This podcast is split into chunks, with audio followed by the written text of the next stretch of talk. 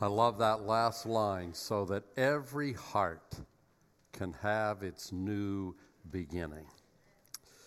If you're a regular visitor to God's Word, and I hope you are, and if you're paying to the attention, if you're paying attention to the author of God's Word when you visit the Holy Spirit, you'll eventually come to recognize that when God has something to say, He isn't limited to words.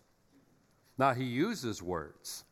He uses words to communicate his plans, to convey his prophecies, to communicate his promises.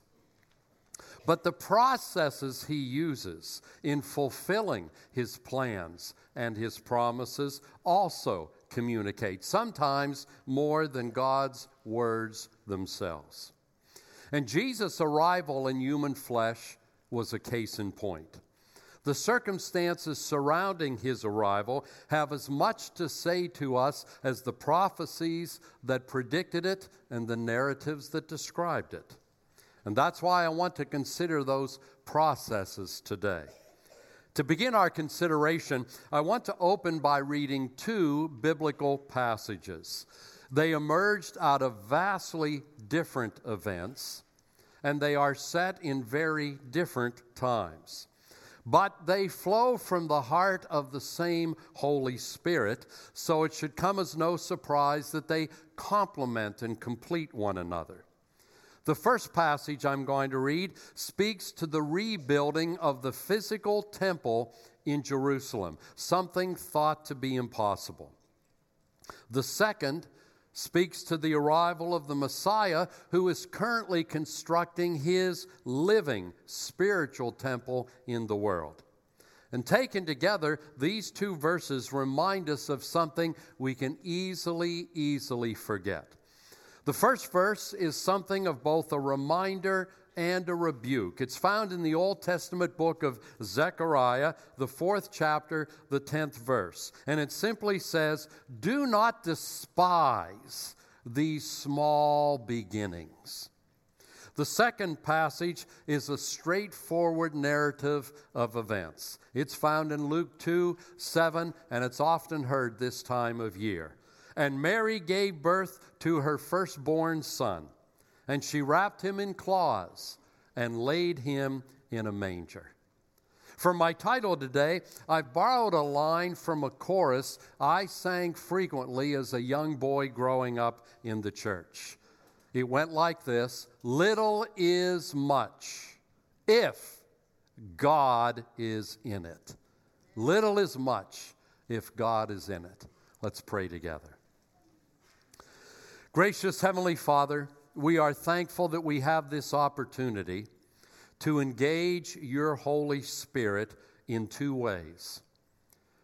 We get to engage your Holy Spirit by fellowshipping with fellow believers because the Spirit resides in every believer. So when we come together in Christian community, we're engaging you in a way that we can't do entirely on our own. But we're also here today to engage you through your living word. It was breathed by the Holy Spirit. It is not the product of human thinking and certainly not human speculation. It is your revelation, your love letter to the human race. As we engage you through one another and through your word, Lord, you've given me the privilege of teaching. That is a serious and sobering responsibility, and I gladly confess I cannot do it on my own. So, as always, I ask for a fresh equipping and an empowering from your Holy Spirit that will enable me to faithfully echo your heart, faithfully represent your truth, adding nothing, subtracting nothing. And Father, we recognize we can't grasp your truth, can't understand it, let alone apply it without the assistance of the Holy Spirit. So, Spirit of the living God, fall fresh on us in this never to be repeated moment of time. Help us to hear what you're saying to us collectively and individually. Help us to respond with faith. And as always, we pray these things for the honor of Christ, for the sake of his work in the world. And we pray them in his great name. Amen and amen. And as we listen for God's voice to our hearts this Christmas Sunday, may the Lord be with you. Almost 12 years ago, my wife Karen and I gained a new appreciation for small things. We had found a buyer for our home in the Mexican war streets. The closing was scheduled for the day before Thanksgiving. For reasons that should be obvious, it wasn't an ideal closing date, the day before Thanksgiving. But that's what the buyer wanted, and the agreed upon price was agreeable to us. And so we honored the buyer's wishes. Now, contrary to what you might be assuming right about now, the timing of the sale wasn't inconvenient or problematic because it meant we wouldn't be able to host family Thanksgiving in our home. It actually afforded us a wonderful, viable excuse to pass the responsibility to our adult children so that we could just show up, eat, and leave at a convenient time. it was problematic because it left us temporarily homeless. Death, taxes, and construction delays are the givens of life. Nobody avoids them. And our new Urban Redevelopment Authority financed home on Federal Street was stuck in the latter construction delays and paperwork delays. So we moved our stuff into one of those storage places.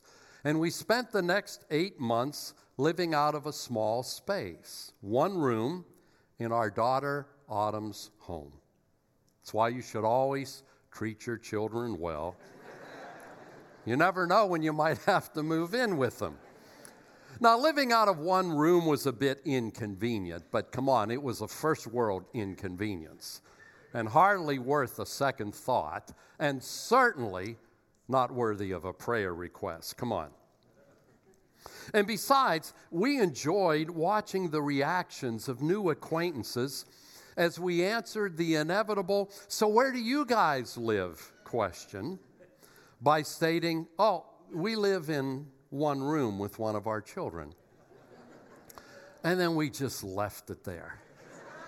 We didn't volunteer any further details because it was just fun to watch the wheels start turning. They didn't know if they should feel sorry for us, pray for us, maybe offer us a few bucks. Uh, that's, that's why I didn't offer details. Now, our temporary housing experience put me in mind of our text, obviously with some clear differences. A lower level entertainment room is a far cry from a manger. We didn't arrive on foot and on the back of a gray donkey. We arrived in a gray Honda CRV. No angel chorus announced our arrival in Perry Hilltop. No shepherds, no scholars drop by for a visit unless you count the occasional Jehovah Witness. And last but certainly not least, Karen did not give birth. At age 58, that would have been a miracle of biblical proportions and I would have had my first heart attack far before the time I eventually did. The parallel was in the fact that our move into something better had its beginnings in something small. Our move into something better had its beginnings in something small. Now, in the sight of human society, the major players in the Christmas narrative appeared very small indeed. Joseph and Mary were painfully aware of that fact long before the events that eventually culminated in Jesus' birth. Because Mary and Joseph knew that they were citizens of a subjugated nation. Their nation had been conquered. They were living under the hobnail boot of Rome. They no longer had freedom. They no longer had autonomy. They no longer had the privilege of setting their course. They knew who called the shots in their world. Rome called all the shots. And they knew that they were little more than nameless, faceless statistics in the sight of the Roman Empire. They were little people. And when obscure people forget their lowly place in the pecking order, empires have a way of reminding them of their place. And Rome reminded Mary and Joseph. Because Joseph was forced to take time off from work, that's lost income. They were forced to incur unwelcome travel expenses and to face the inevitable dangers of travel in that day just so they could visit Joseph's ancestral home for a census. A bureaucratic exercise made necessary by yet another Roman tax, one that was likely aimed at funding Rome's escalating military budget and expanding budget deficits. So, a couple the world saw as little found themselves at the mercy of people who fancied themselves big. All that to say this God's cosmic plan to save broken humanity and restore his broken planted, planet couldn't have started much smaller. It involved two working class peasants at the mercy of a godless empire. Yet today, we join countless believers across the globe in every time zone to celebrate what subsequently unfolded in the lives of that obscure couple. So, for that reason, I'd like to propose there are truths embedded in the incarnation narratives that are frequently overlooked because they aren't declared in words. Instead, they're revealed in the process God employed on the way to fulfilling His words. Let me suggest them to you, beginning with this one. God's large work often begins with seemingly little, quiet events. Like the birth of a working class, subjugated Hebrew child in a Roman dominated world. Nothing big there. For that reason, God's history changing agendas rarely arrive excuse me, to the accompaniment of human fanfare. Now, I know in the case of Jesus' birth, there was that angel chorus that appeared to the shepherds, but that wasn't human fanfare, that was angelic fanfare, and it initially produced a whole lot of human fear before it produced celebration. And I'd remind you the audience share was pitifully small a handful of shepherds. The venue was a field, not a venue. The media ignored the event. And the guests occupied the lowest rungs of the social ladder because even in Hebrew culture, shepherds were considered to be at the bottom of the social ladder. They were so distrusted that they weren't allowed to bear witness in a court of law. The common thinking was you could tell when a shepherd was lying, his lips were moving. And that leads to my second observation. God's large work often begins with seemingly small, obscure people. Seemingly small. Even when God chooses to use highly visible and powerful figures, like a Pharaoh, like a Nebuchadnezzar, like a Cyrus, the final scenes of the dramas inevitably reveal that the big and the powerful were only playing supporting roles. The stars of the show are an imprisoned Hebrew slave named Joseph an exiled Hebrew teenager named Daniel, and a modest, otherwise unknown Hebrew patriot named Nehemiah. In that same vein, the incarnation affirms that God's large work often begins in seemingly small, obscure places. Jesus' arrival took place in the backwater of Bethlehem rather than the boardrooms of Rome, in a modest family home rather than a palace. Jesus wasn't born in New York City, he was born in Blawnox. Now, in light of these initial observations, let me suggest some others. God's people should never allow the seemingly big things of this world to make us feel small. We should never grant the unbelieving world permission to make us feel powerless, irrelevant, ignorant, unsophisticated, uneducated, or unimportant. Now, the world will try to make us feel that way in unrelenting, determined fashion, but we should never grant them permission. And we should never grant the world the permission to render us silent.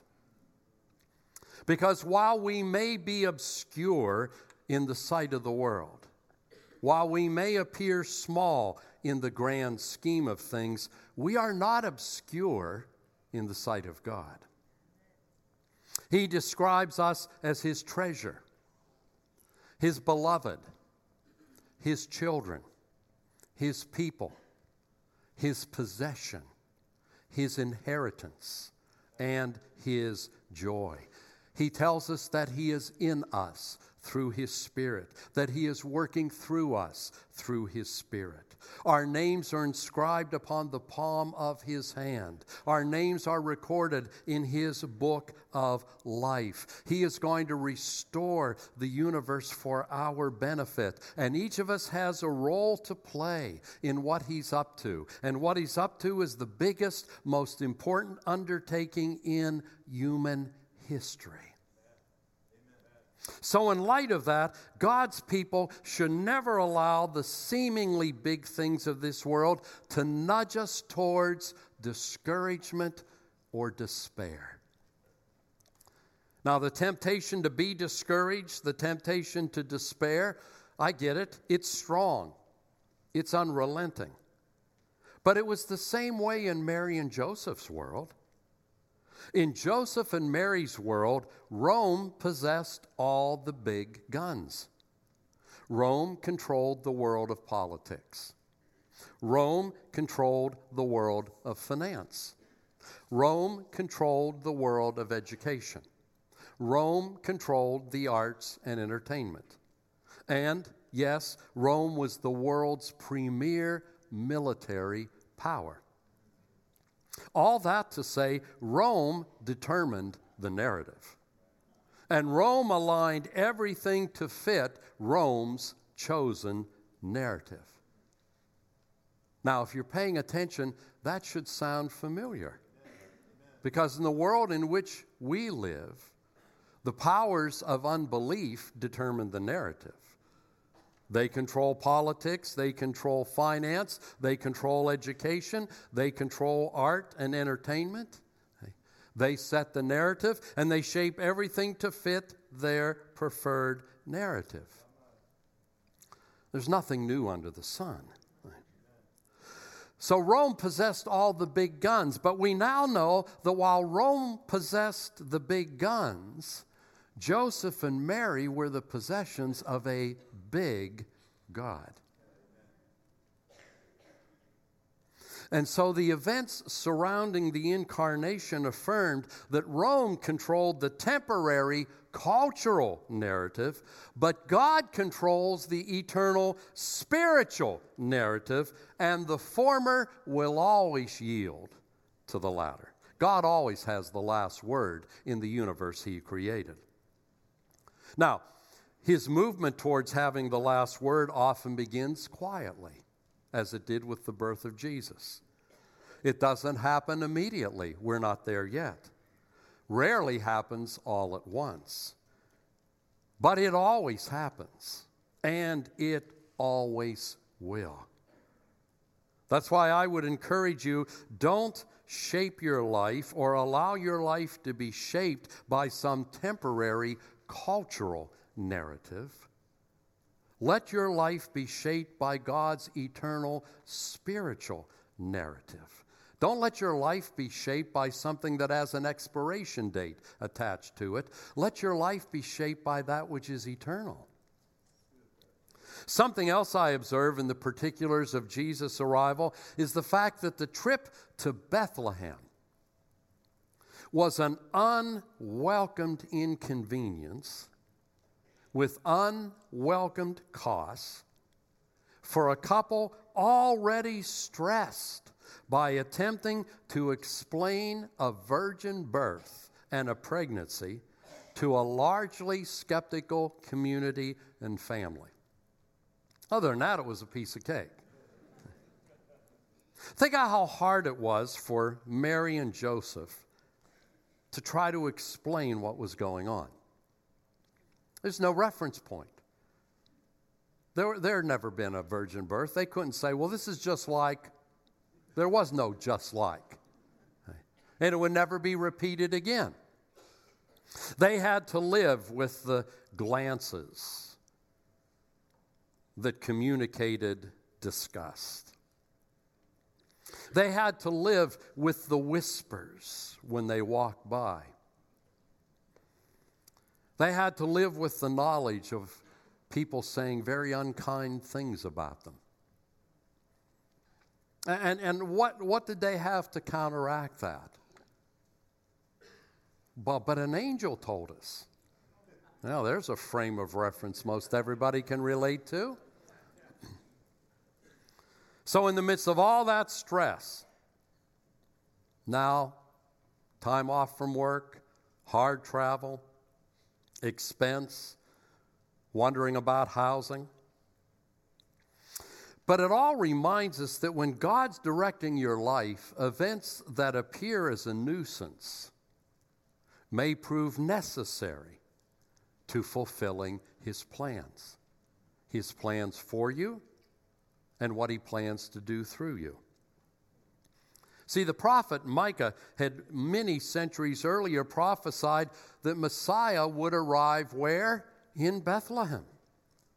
So God used the unwelcome demands of a Roman census and Roman taxes to get Mary and Joseph exactly where they needed to be to fulfill his prophecy. And for that reason, I'd like to suggest when unwelcome interruptions arise in your life, and sometimes it feels like the totality of your life is just unwelcomed interruptions. But when those arise, don't waste time pouting. Don't waste time doubting the goodness of God. Don't waste time accusing yourself of some imaginary failure that has brought this upon you. And don't ask the proverbial why questions. Why, God? Why me? Why this? Why now? Why them? Jesus promised new wine, but that wasn't the kind of whining he was talking about. Instead, when you're suddenly facing unwelcome, uninter- un- undesirable interruptions, inconveniences, I'd suggest we should pray this way Lord, I don't know what's going on, but help me to get this right. I don't know what's up here, Lord. You know I didn't order this. You know I don't like it. But help me to get it right. Because this nuisance might be necessary for what you're doing in me and what you want to do through me. The skeptical people in Israel saw Jesus' birth in a manger as an indictment, indicative of his inferior status. But we now recognize the fact that he shared indoor space. Think integral garage in a home when you think manger. The fact that he shared indoor space with livestock was God's sense of humor, it was God's subtle indictment of the people who were skeptics. It was God's indictment of the deficiencies in their souls. Here's why I say that. Earlier, God spoke to their ancestors, their stubborn, always rebellious, always doubting ancestors, and he said this to them The ox knows its owner, the ass knows where its master's crib is, but my people Israel don't know or understand anything. So when the Messiah of Israel was born in the place of the ox and the ass, it was a subtle ghetto slap from God for the folks that thought they knew more than he did. The quiet, unassuming birth of the Messiah suggests and shouts my title. Little is much if God is in it. Because of the God who created the universe, the God who holds it together by the word of his power, the God who created you and knows you better than you know yourself, if that God is in you, if that God is with you, if that God is for you, how could you ever be little? Little is much if God is in it. And for that reason, God's people should never let society make us feel insignificant. It's not likely we'll find ourselves on the cover of Time. We likely won't find ourselves pursued by the story starved paparazzi of TMZ. It's far more likely we'll find ourselves mocked and disparaged. But rest assured, the future will reveal that we have been part of something much bigger and far more significant than anything the supposedly powerful people and forces are plotting and planning this moment. Because in our new resurrected bodies, we will be ruling and rejoicing with Jesus in a restored creation long after Washington, Wall Street, Hollywood, the United Nations, and every other human endeavor has been consigned to history's landfill. When Jesus stepped into the world, Caesar was the big dog. But he proved to be little more than lint on the pages of history. A Hebrew baby born in Bethlehem, nothing. But he proved to be the God who created the world and who gave Caesar his breath. If I can go off script for just a moment, and of course I can, I've got the mic. You don't need me to tell you we are living in a time when followers of Jesus are more openly under attack than at any time in my short lifetime. And the attack is growing in its intensity, in its unfairness, in its viciousness. But sadly, I'm watching in the face of those attacks, I'm watching some who name the name of Jesus try to quell the attacks by compromising God's truth. By making concessions to an unbelieving world in the hopes that that will, will end the denigration and end the opposition and perhaps grant us a little bit of favor in their sight. Let me remind you why that is a fool's errand. And it comes from Scripture. Two things. The Word of God says the natural man, those who have not been born again by the Spirit, those who have not had the lights turned on, the natural man cannot understand the things of God. To the natural man, the things of God will be foolishness, they'll be absurdities. They'll be unthinkable.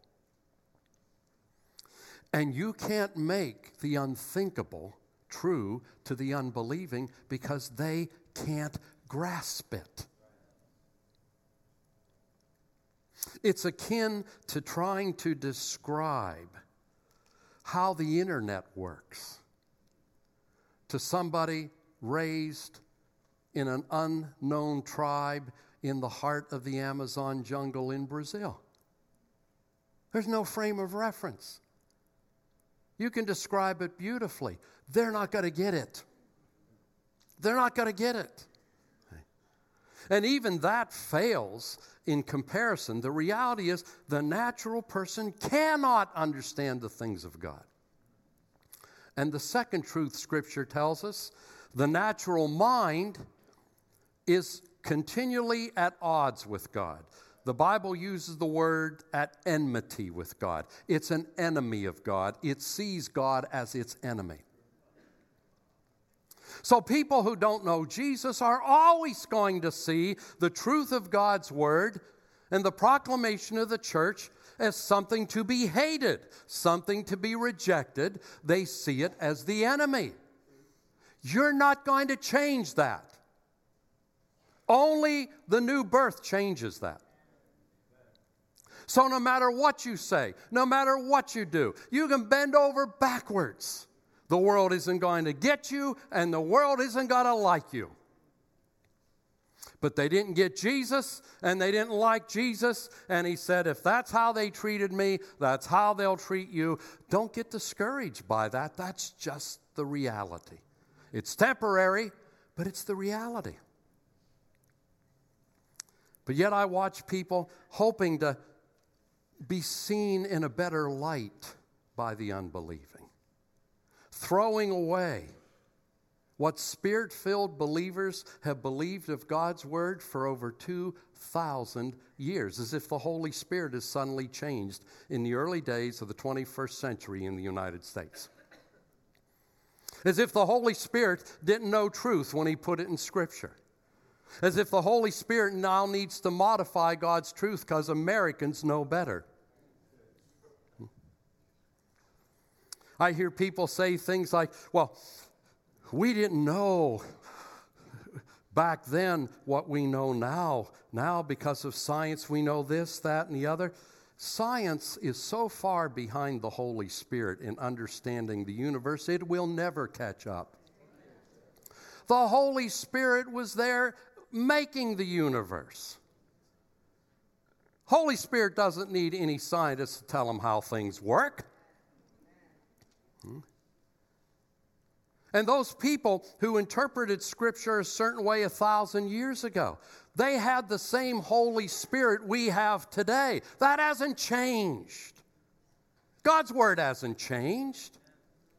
And God's Word shouldn't change just because Hollywood says so, or Washington says so, or some politician says so. And here's what happens when you compromise they don't like you. They just assume that even you don't believe what you say you believe. But they don't like you. But here's what happens when you compromise God's truth in an effort to have the world think well of you. You compromise your own walk with Jesus and you compromise their opportunity to know there's something better because the world has been most profoundly changed by the people who have contradicted it the most, not the people who have echoed it. We're living in a culture that increasingly is kicking God to the curb. This culture, long ago, invited God to step off. Now, our children can't get through the day without some chemical. Our suicide rates are spiraling. Despair is dominating countless lives. The foundation of society, the home and the family, disintegrating. And the early chapters and statements of Genesis. In the beginning, God created, male and female, He created them. All those things are being systematically, one by one by one, attacked with atheistic evolution, transgender, gay marriage, and on and on and on and on. It's, it's a deliberate, full scale assault on the opening chapters of Genesis that lays the foundation for everything else in the Word of God. And Christians who say, oh, but to remain relevant to these folks, to remain relevant to them, we're going to have to compromise a lot of these things. Otherwise, they won't hear us. If you compromise, you aren't worth hearing.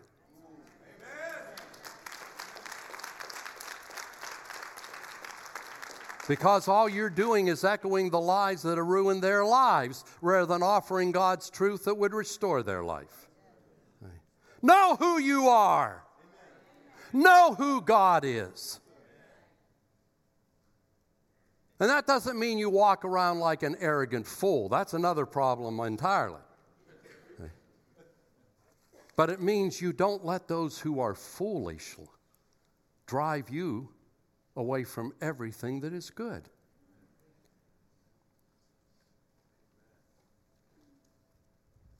See, sin never delivers the goods.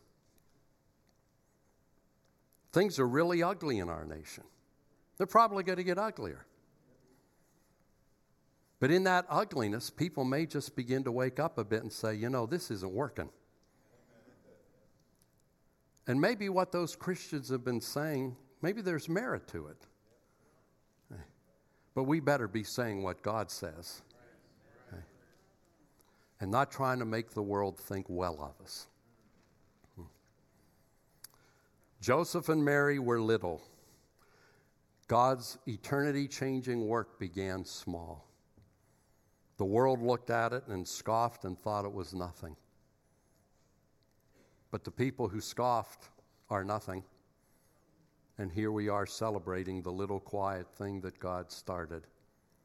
If you're a believer, you're part of that. Don't compromise it. Don't be ashamed of it.